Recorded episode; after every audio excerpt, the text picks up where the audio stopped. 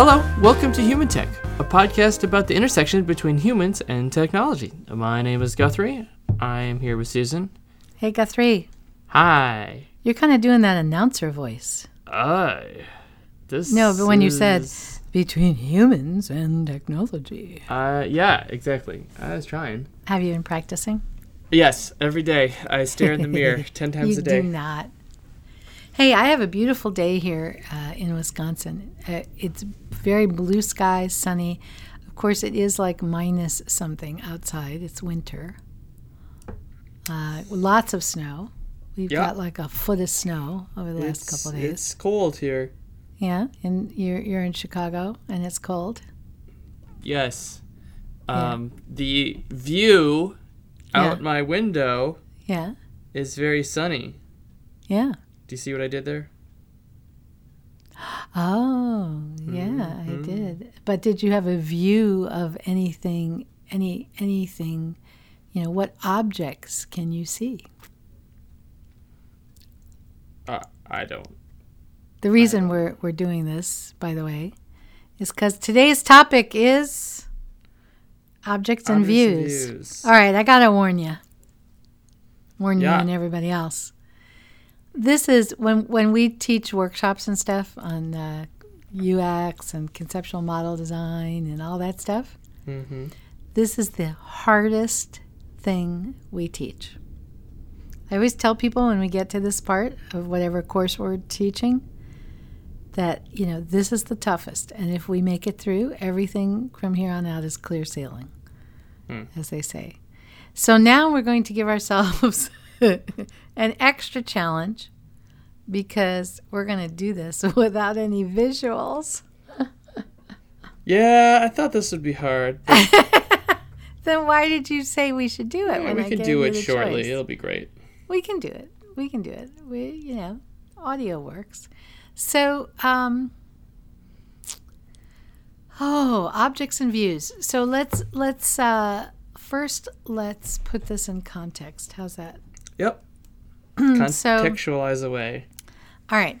So, uh, I I think we've talked before on one of our other episodes, but it's been a long time, and who knows whether anybody remembers it or even heard it.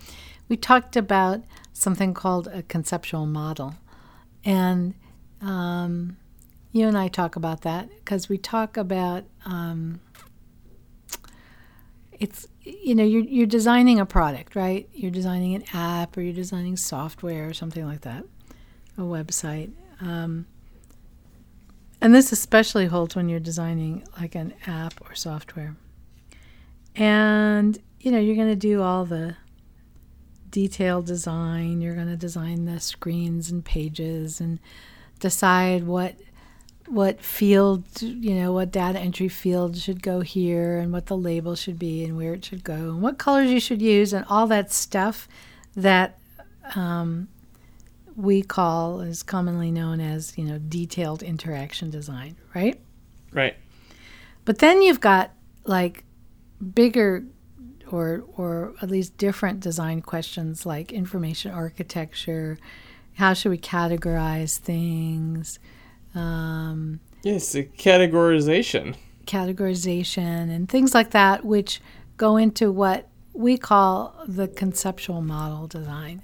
And so, um, one of the things that I realized really early on in uh, my usability, user experience career. It has to do with this conceptual model design idea, but it's very specific. So, what I noticed was that when software was hard to use, you know, I'd be evaluating a client's piece of software. I'd be doing, you know, a heuristic evaluation or a cognitive walkthrough. Hey, we should probably talk about those in one of these episodes, the difference between that. But anyway, we'd be evaluating it. Um,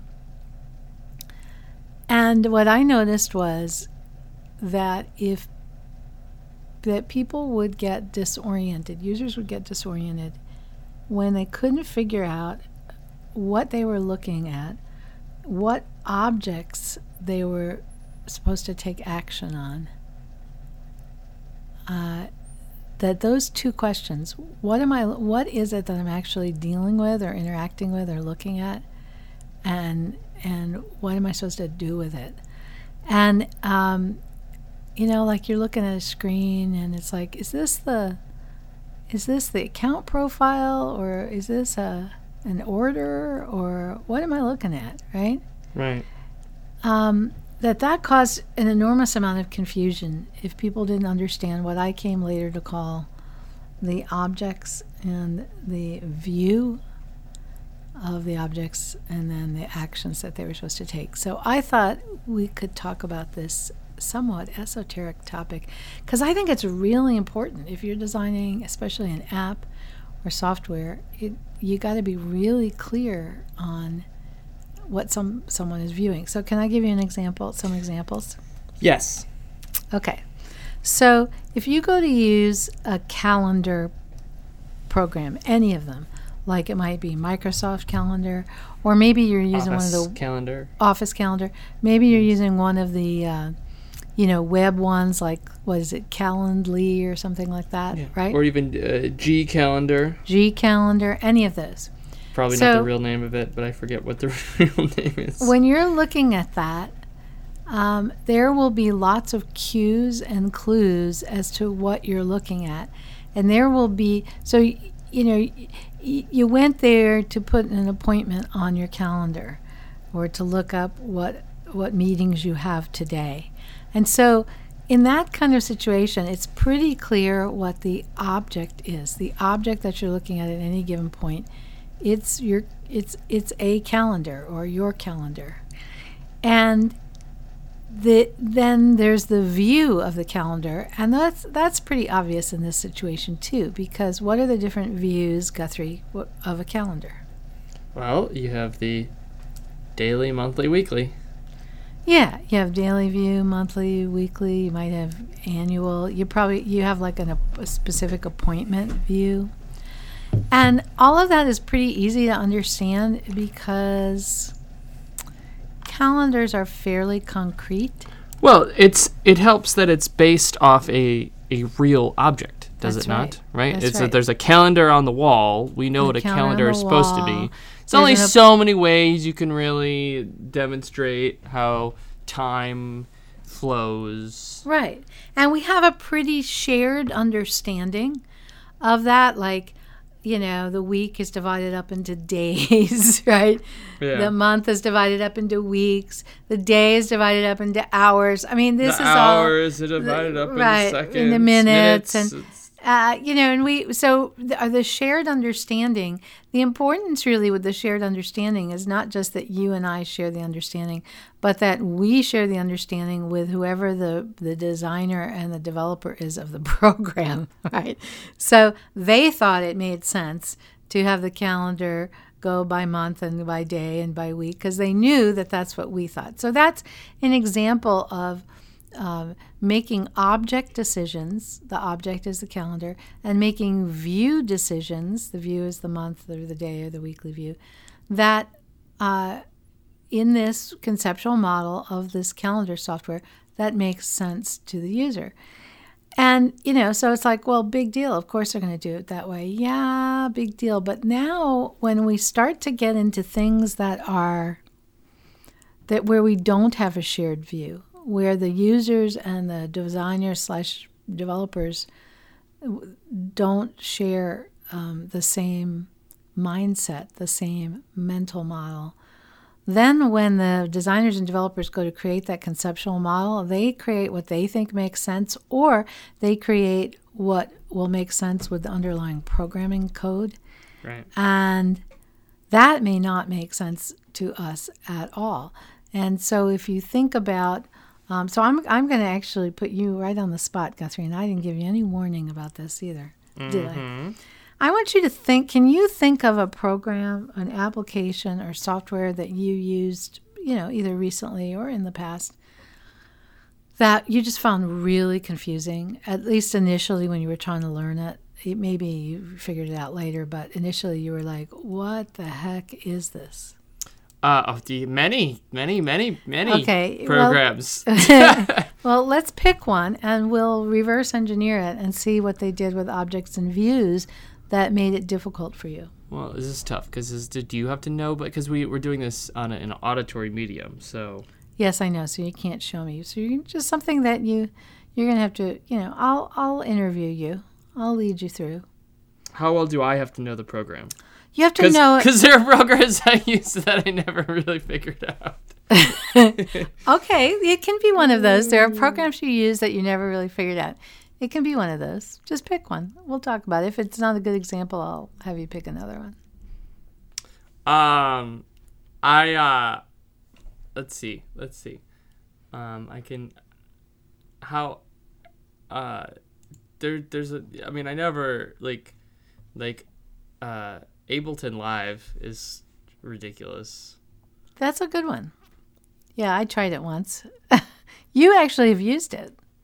So let's talk about Ableton Live, which is a, a program for uh, composing music, right? Yes. So when you're uh, in Ableton Live and you're looking at a particular screen, okay, especially if you're looking at a screen where that's confusing, um, can can you identify the object? What is it you're looking at? So, uh, for instance, in the calendar program, we said the object was the calendar, and what what do you you know what do you think the object is in Ableton Live? It's like well that the pro that's part of the problem. Right, of course, and Right? Like so there's there's two modes. Oh yeah modes. Oh my God, yeah, we can talk about modes. And by two I actually mean three. okay, what are the modes? Well, again, I, do how well do I really know it? I don't know if this fits that well. But there's like the first mode is like clip mode, where you organize like your clips together into and like multiple clips come together to make a I don't know. I don't know what it's called, but it's all the clips in a line and then you have multiple lines, each line being composed of multiple clips and then you and then there's the um, MIDI note view, which is underneath that, where you where it'll show you the notes of each clip in MIDI form. But then there's a different view that allows you to play different like clip groupings together into uh, and and that's done um, chronologically over time. Yeah. Like a song. So, so the, and this is very, um, this is the object and view problems. You know, the more complex a piece of software is, It's the, m- really complex. the, m- the more likely there is to be object and view problems. But, but that doesn't mean they're not solvable. I mean, the more complex a piece of software is, the more important it becomes that you do a good job at having very clear objects and very clear views. So, um, some of the problems with the with the uh, these complex soft software, especially I see this a lot with software that has to do with um, uh, sound or video is another example where they do this. You know, where they have like a pane design, a P A N E, although it often is ends up being P A I N, but P A N E, you know, where you have this pane over here is for this and this pane over here is for that. And what you, you know, it just, it, it then the whole thing becomes just crazy. You've got objects nested in objects or different objects and different views of different objects, and you don't even know what you have. So, for instance, when you were talking about the uh, Ableton Live, you were talking about, you mentioned the word clip. So, they've obviously picked an object called clip and they've named it clip, right? Because you no, no, they haven't. I have Oh. no idea what it's called. Okay, I don't know. I, I'm calling You it don't clip. know what it's I don't know what it's called. You could have called it clip because you didn't know what else to call it. yes, thank you. So, um, what happens?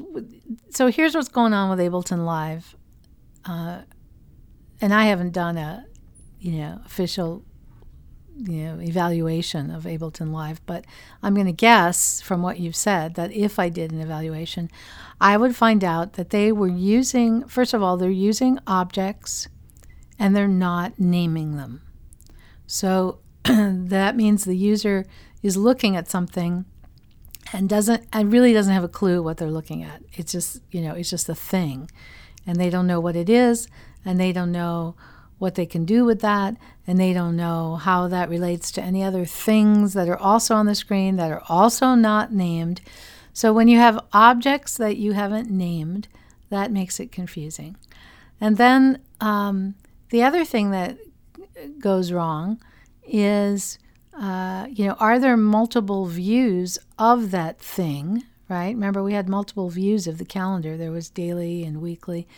And sometimes they have these so so we start with the problem of they have things and we don't know what the things are.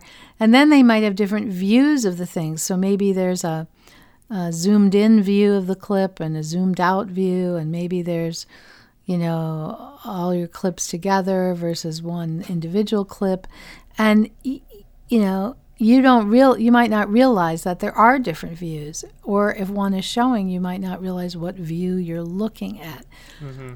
Um, and then to compound it further um, you don't know what the actions are that you can take on this thing so that you know if, when there's an object you need to know what you can do with that object so it's it might not be clear or obvious when you're looking at the screen what you can do with these things called clips. Like, can you start a new one? Can you close it? Can you merge them together? Like, what are you supposed to do? Do, right. you, do you play it? Like, what are you supposed to do with this thing you have called a clip?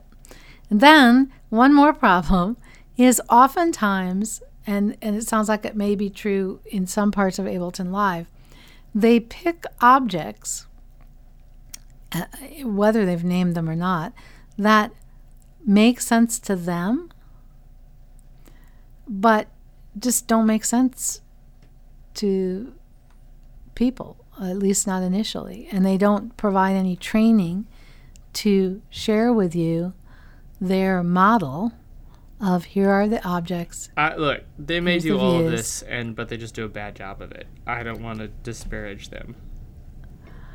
Um, well, I've used Ableton Live, and I would disparage them. No, I, they. It's very, it's very common for complex software that doesn't do something simple rooted in the physical world, like you mentioned. Yeah. To have, to not have done a great job of choosing and identifying objects and views. So it's just a it's a really common issue, and uh, probably the biggest cause of usability and user experience issues for any moderately to heavily complicated piece of software. Yeah. So when I'm going to evaluate, when someone says to me, "Oh," and I should, in, in fairness to Ableton, there's yeah. now an Ableton 10 which I haven't used, and maybe it's better or different or something. Yeah, and maybe it's not. So, um, and then in some programs, and I'm not I'm not saying Ableton does this, although I think they do. But for instance, I know um, we'll pick on a different company. Uh, you know, Adobe Premiere um, does this, where there are actually lot there are multiple objects on the screen, each of which have multiple views uh, and each of which have multiple actions. And um, you know, so so now you've got the initial problem and you've got it compounded. Right. So um, let's you know, I, would you like to talk about what to do about this if you're the designer slash developer? Sure. Do you have any ideas? Any guesses? Well, I don't. Hey, I think. Can I ask you a, a, better question, or a different question? Yeah. I thought can, my question was good. What do you, you mean a of, better question? Can you think of any? Can you think of any um, examples of a really, really complicated Ooh, piece of software that's done well? hard- Well, Yes, because like you know, so like yes, everyone knows Adobe Suite and uh, Audition, and like the the UI is you know complicated, and there's all these addresses and all these views. But also, it's also a very, very, very complicated. It's doing a compli- a lot of stuff, you know. Um, and so I'm I'm just trying to think of, you know, are there other can you think of any software that's comp that does a lot of stuff in multiple ways but is better? Well, all the products I've helped design. Ha ha ha ha ha. um. Well, yeah, probably. Um. I'm thinking about you know, uh, products I use. So I mean, it might not be as complicated. Um, I have a couple answers, by the way. you want to go first? Sure. Go ahead. Um, so something that's really, really, really um, complicated, but also great. Is Uh, a lot of um, video game interfaces. So if you think of uh, a, a Dota or some all, all, so other other kind of real time strategy games. uh huh. So Dota, for example, okay. Let me just give you an example of, of what's going on here. On one screen, all right, it it shows you, you know, you you have the ability to you have to like move around on screen. You have to target specific places. Mm-hmm. And then uh, you can upgrade and cast spells on like the specific place. There's a place for items. Uh, you where where you store items, you can buy items, and items have uh, uses. You can trigger items uses at various times. There's communication with your teammates. There's a picture of the map uh, with a mini map with all sorts of stuff. There's uh, uh, you know, there's uh, there's an overlay that shows the current status, the time, the day, the night, uh, the current status of your teammates, and the ultimates that they have. there's like, uh, you know, it shows you health points and mana, and like there's like there's there's like a lot of stuff going on. Okay. And you think they do a good job of it? People use it. And why do you think they do? Why Why is it that you think people that that it's it's easy to use with all that stuff going on? Um, because I have a couple thoughts. The the first being is that um, you have to do everything really, really quickly.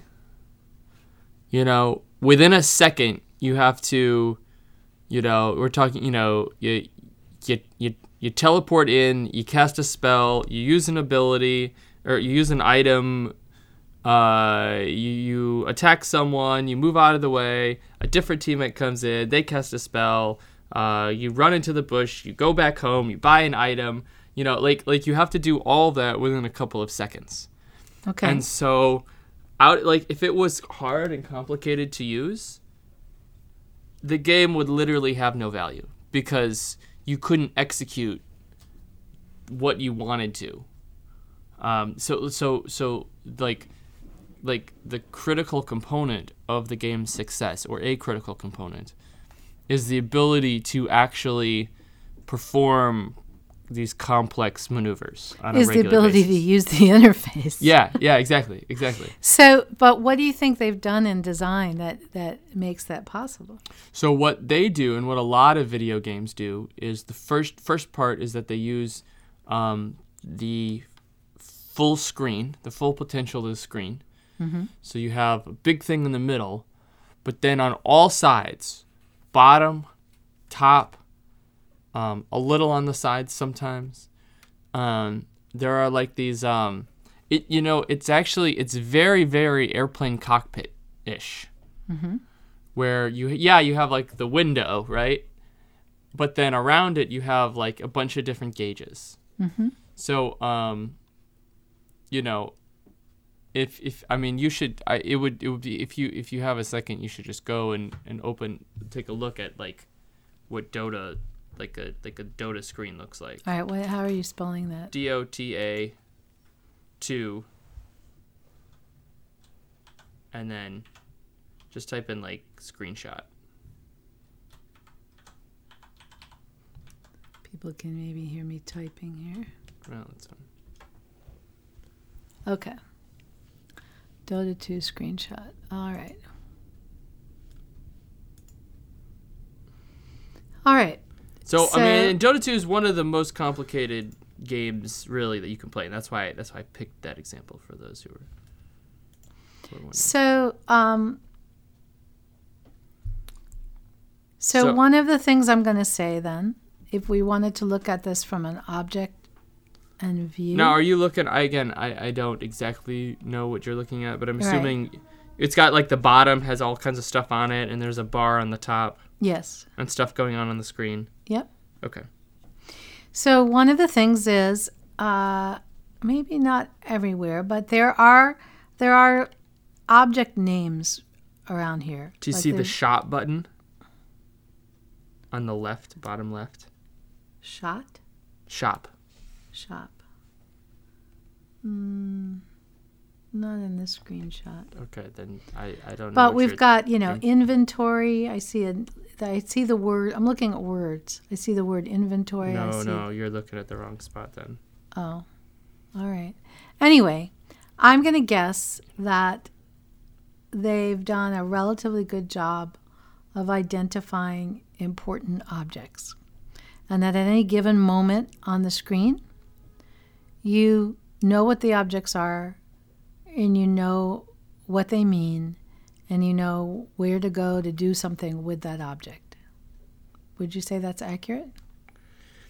Um, yeah, I mean, there's a huge learning curve, but Yes.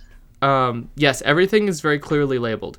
The um, items or abilities have like a picture that's easily associated with them. Uh, so like, man, I wish I could share this with you. Hold on. Um, here, give me just a second. I can I can share this one page. Um, so if you just open up. Okay. So now we're, we're looking at the same picture, and the audience can't see this, but that's fine. It doesn't it doesn't particularly matter.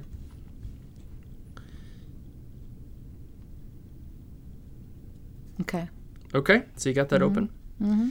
So you see that like okay, so just starting on the left, right? There's a mini map, Mhm.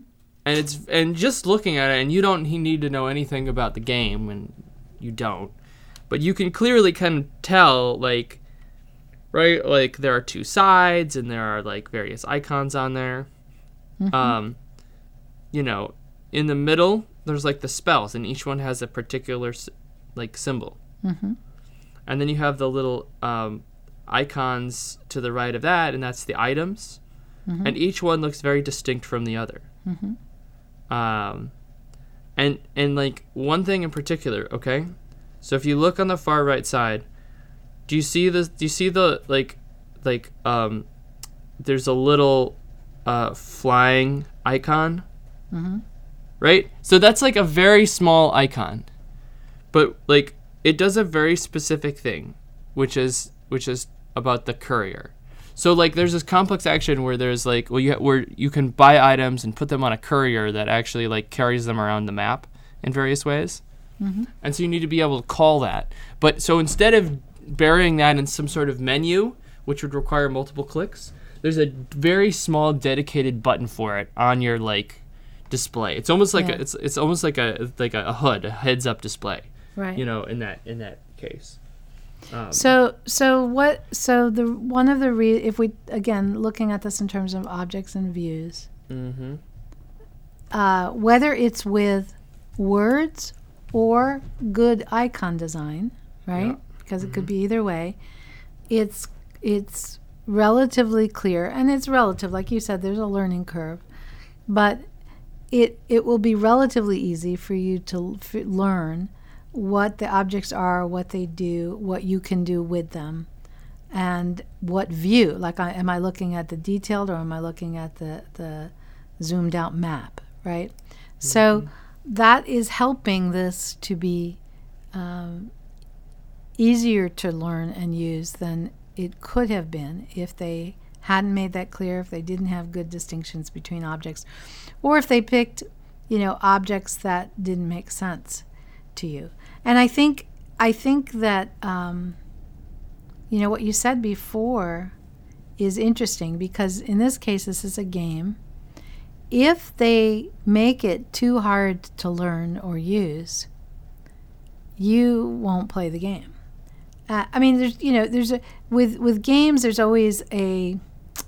Um, this actually gets into a different topic that I hope we do one of these days, which is about human factor loads. I mean, if a game is too easy, it won't be interesting. So, it, it, this was an interesting example to use because um, it's a game. Uh, so there, you know, it can't be too easy. But on the other hand, if it's too hard for you to even decipher what's going on, you're not going to use it. And so the the game, whoever created this game, is very interested in evaluating and crafting the right level of engagement f- for the people playing it. Not too hard, not too easy, and so on. And if you think about some of the uh, complex software you've used that were, was not a game, you sometimes have to wonder if the people designing it uh, are aware of how hard they've made it and how much they care, yeah. right? How important is it um, to their revenue, their bottom line, or anything else if it's if it's hard to use or if it has some of these uh, these conceptual model problems. Yeah, I just I just find it's interesting that it seems to be when the software is really complex, the best UIs seem to happen when in situations when you have to make like split second decisions. Well, that's probably because it's like um, by it's like by necessity, right? Right, they have to. If because if they've got a poor design and and in any way, whether it's detailed, you know, micro design or whether it's a macro design issue like we're talking about here, yeah. if they have a poor design, um, then uh, it if you have to make split second decisions, it's just not going to be usable at all, and you're not even going to try, and you're going to give up, and you're not even going to learn how to use it, and they're not going to make any money. So but if you've got a program like, uh, you know, uh, tax accounting software, right, or uh, discovery software for lawyers, um, or uh, you know, I'm just thinking about all the software I've evaluated and helped design. Um, you know, a decision management software. Um, people aren't making split second decisions. So your poor design decisions can kind of get buried in terms of how important they are. Um, so, uh, this idea, I, am trying, you asked me if I had an example, right, of a mm-hmm. good one or a bad one. Well, I'm thinking of like, um, my example might not be as exciting as a game. But I'm thinking like, um, uh, you know, we use, there's a certain program we use for creating and distributing our online course videos. And that's, uh, and it's fairly complicated. I mean, you've got a lot of stuff going on and tracking students and courses and creating lessons and uploading videos and You've got files and assets and all kinds of stuff, right? But it's fairly it's fairly you know the the object you're in, the view you're in is pretty good. They do a pretty good job of of making the objects and the views clear. So that's an example I would say of something that's fairly complicated and not too hard to to use or not too hard to learn. Um, So if you want to get this right, you know, I, I guess first of all, I I have some hints or ideas about how people. Let's say that you know people listening are working on a particular project for designing software. Um, you know, they should. They here's here's what you can do. I mean, take a look at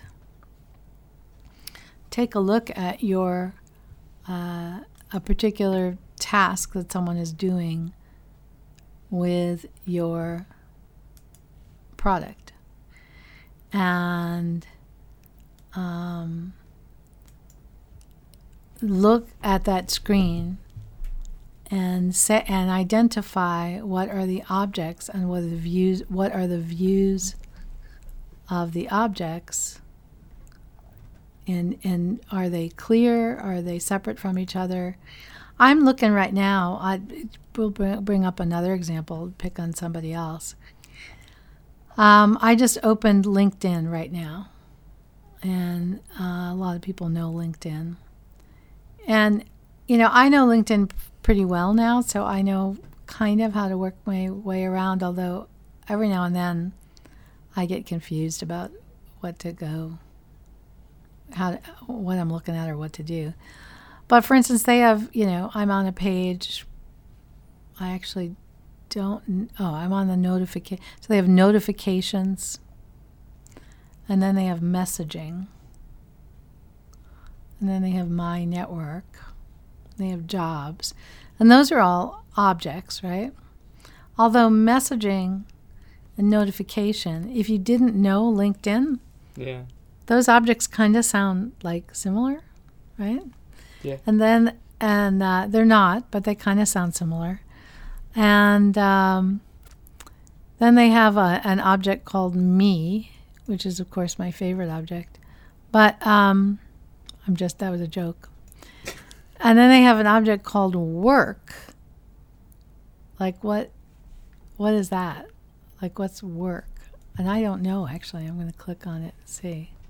And I don't know what work is even after I clicked on it and looked at it. I'm not sure what it is. So, you know, some of their choices of the words for what these things are are okay, and others are like, eh.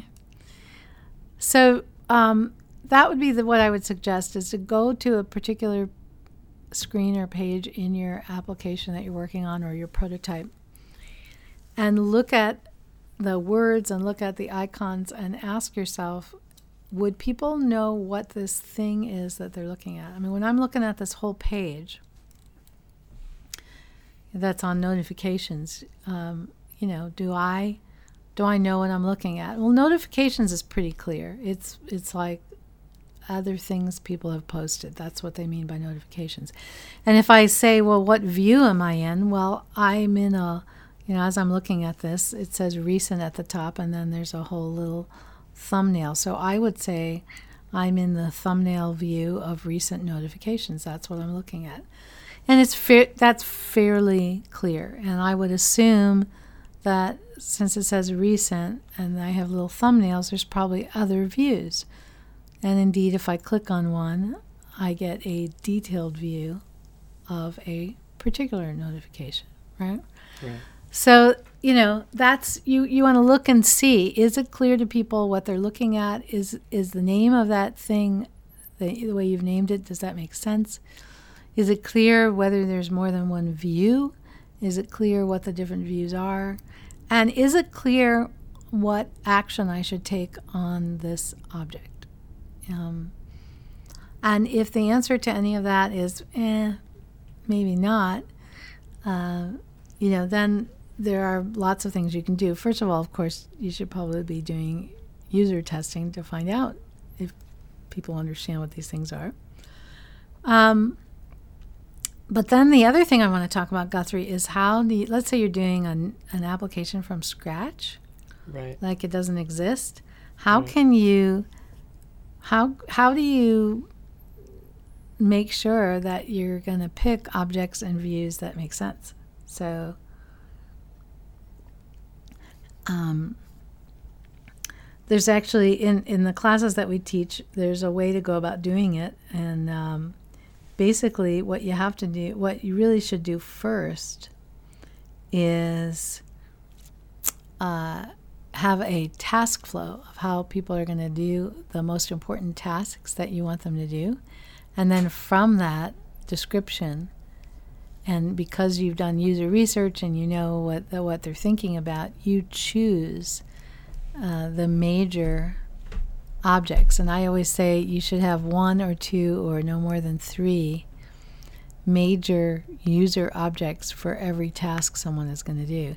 And you actually go through and you look at the tasks and you think about what you know about the users and you say, okay, I'm going to say that the major objects we should be showing them while they're doing this thing are, and then you, you list what those are and you describe them.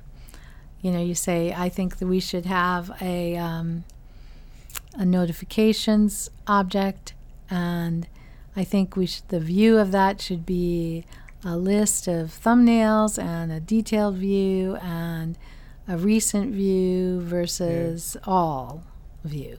And you make those decisions before you've designed any screens. Well, I think it's really important. I mean, having objects, you know, that are just markers that people can easily do stuff with.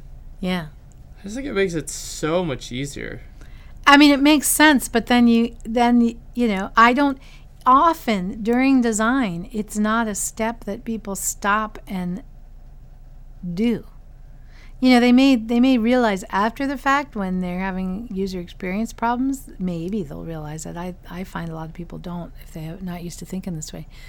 But the key is can you make these decisions consciously, purposely, purposefully? Can I during design. Can I you a question? Yeah. So, I mean, this obviously makes a lot of sense if you're doing like if you're like if you're designing software that has to that something where something has to happen.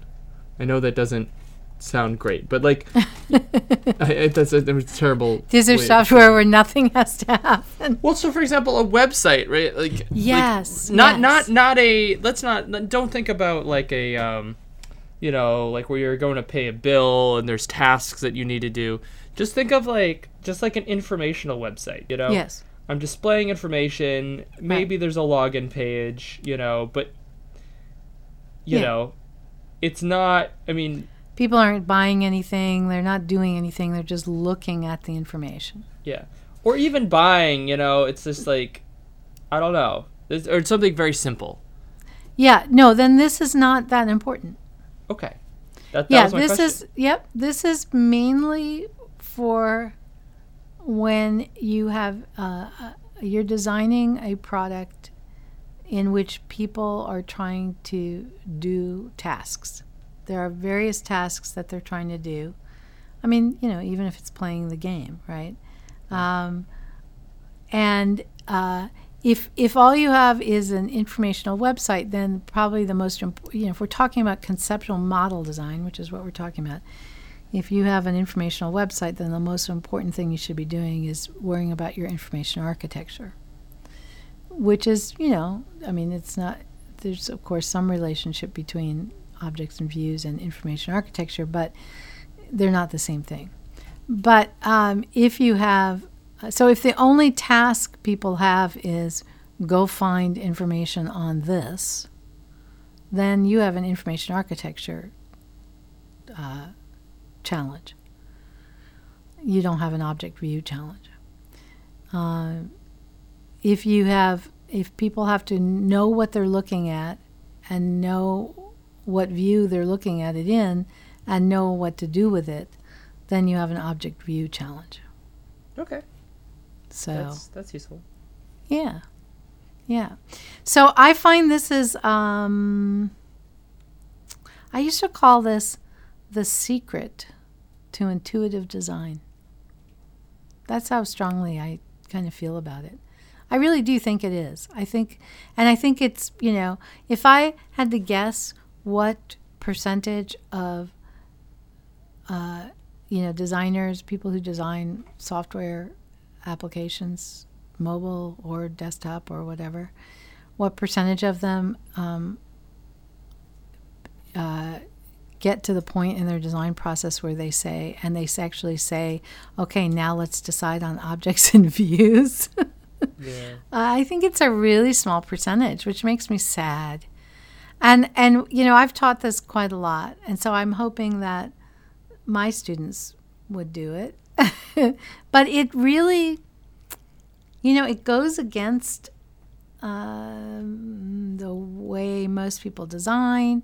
It also it requires that you do some thinking and decision making and testing before you start designing pages and screens. And a lot of people just want to jump right to designing pages and screens. You know. So it it um it very much it this is this is advanced level stuff. It is. It is. And because the other thing that um, that we haven't necessarily talked about, and, and we don't have to today, uh, but I guess I'll just hint at it. Uh, the other thing is that once you've got these objects and views mapped out, you know what they are for you know here for a particular task. You know what the objects and views are. You can translate that into a a screen slash page flow easily. You can say, well, the first thing they need to do is this, so that means they should be looking at this object and this view of the object. And you just, you know, that's step number one. And then they need to do this, which means they need to look at this object and this view of that object. And you map this out. We do this in our classes, and you end up with this, this beautiful map of what, what the screens are that you need to design and what needs to be on them. And then, of course, you still have to design them, right? I mean, you have to design the recent notification, the recent view of the notification object. I Yeah. mean, you, you have to design that and decide what it's going to look like and how much you're going to show, and you know, what borders and what colors and all the what information you're going to have on there. I mean, that you still have to do that design, but you know that at this point in the process, this is what they should be looking at, and um, it it makes design. Uh, it it does so many things because if you're working from your your task analysis that you did during your user research because you did that um, then then a couple things happen. You're now you're now assured that your design is going to be easy to use. It's going to be intuitive. It's going to match the user's mental model. It's going to match their workflow. It's like uh, you know three fourths of the battle is taken care of. I'm not kidding. I'm not kidding. But it's interesting to me that people resist this. Well, it's much as they complicated and it's hard.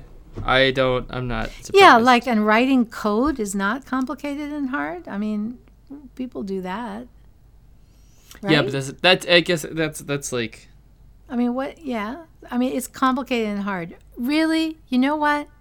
It's not that. In the scale of, you know, uh, uh, staring into space as zero, and figuring out how to send people to Mars as a hundred. All right, this is not up at a hundred. All right, this is it's it's not zero. I'll give you that. It's not even 50. It's not like brain surgery. You know? I mean, it's like down around 25 or 30. Hmm. It's not that hard. Uh, I th- but but it I yeah, I you know, I think people resist I don't know what people resist. I don't know why people resist this. Sometimes I think it's because they think it's not creative. I don't know. Do I, we probably do tend without without maybe knowing that we do. We probably tend to take a system one thinking approach to designing complex software, you know? mm-hmm. and we just want to you know somehow we got in our mind how it should work uh, or how one part should work and then we get lost in the maze of how to do things. And I also think once you make one or two decisions about designing complicated software, um, you know, you, you just decide, you know, you're going to have X, Y, or Z. Then I think you, you know, if you're not willing to change that initial idea, you can get stuck and you don't, you know, objects and views forces you to stop and look at the big picture. And maybe people just don't like doing that. I don't know. I don't know. Um, I do know that when I've uh, here's what I here's what I found. If I'm teaching someone who is used to doing design, they want to get sketching screens like right away. Yeah. So they don't like pausing to do this part. But and then and then I've also found if I'm teaching like people who have a programming or development background, they you know what they get frustrated at with this? There's not one right answer. Right. and they don't like that because you know we can you and i could take the same situation the same task that people need to do the same target audience okay and i could decide that my objects are going to be this this and this and my views are going to be this this and this you could decide differently you could decide your objects were going to be this this this and the views were going to be this this this and we would design two different interfaces for the same audience doing the same task. And that's okay. And th- people struggle with that. Like they think there's one right interface. There's not one right interface. There's a there's like multiple universes. Right. Now, some of the interfaces are better than others. some are more intuitive, some are easier to learn, and so on. But there's a, a lot of different ways to do it. It just depends on which objects and views you've picked. So I would rather you pi- pick those consciously. Man, What? it's tough. Why is it tough? See, Uh, it's just it's It's- just to ab- me, it's, not tough. Why is it tough? It's just abstract. It's just abstract. That's what it all. is. It's abstract. Why does Yeah. that? But come on, is that really hard? I guess so. Well, we'll see. We'll see. Uh, we'll see if this uh, if, if this gets very popular. My guess is that people are like, "Oh, I don't know. This is too hard." They haven't even made it to this point in the Uh, episode, have no, they? No, Oh, no one's come on! no now you're making me really sad. We no nobody's listening. It's okay. Hopefully, we, you got you gain some street cred with um I gained some street cred. with people who who really are uh, knowledgeable about the situation. Yeah, yeah. It's hard to know that something works and nobody wants to do it because it's not fun. We have to figure out a fun way to do this. That's what we have to do. No, no, No? no. Mm. We'll just hey, it's just more bad design. It's more work for us. It's great. Oh, you want people to make bad object view decisions so that we have to come in and help them. All right, I can, I can buy that. Guthrie, if people want to learn more about, well, you know, actually, I want to tell them if they want to learn more about conceptual model design, we have a course on this. Oh, We have an online video course. We also have an in person course that we're teaching in a couple weeks on this very topic. So if you want to learn more, let us know. We'll help you learn more about it. And if they, people want to get a hold of us, Guthrie, they should email info at theteamw.com. um, or they can go to our website Theteamw.com. and then get more information, right? Yes, yes, yes, yes. Hey, Guthrie, it was good to talk to you. Uh, stay warm in Chicago. Uh, yes, stay warm in Wisconsin. And um, this was fun. I will talk to you soon. Bye. Thanks, everyone. Bye.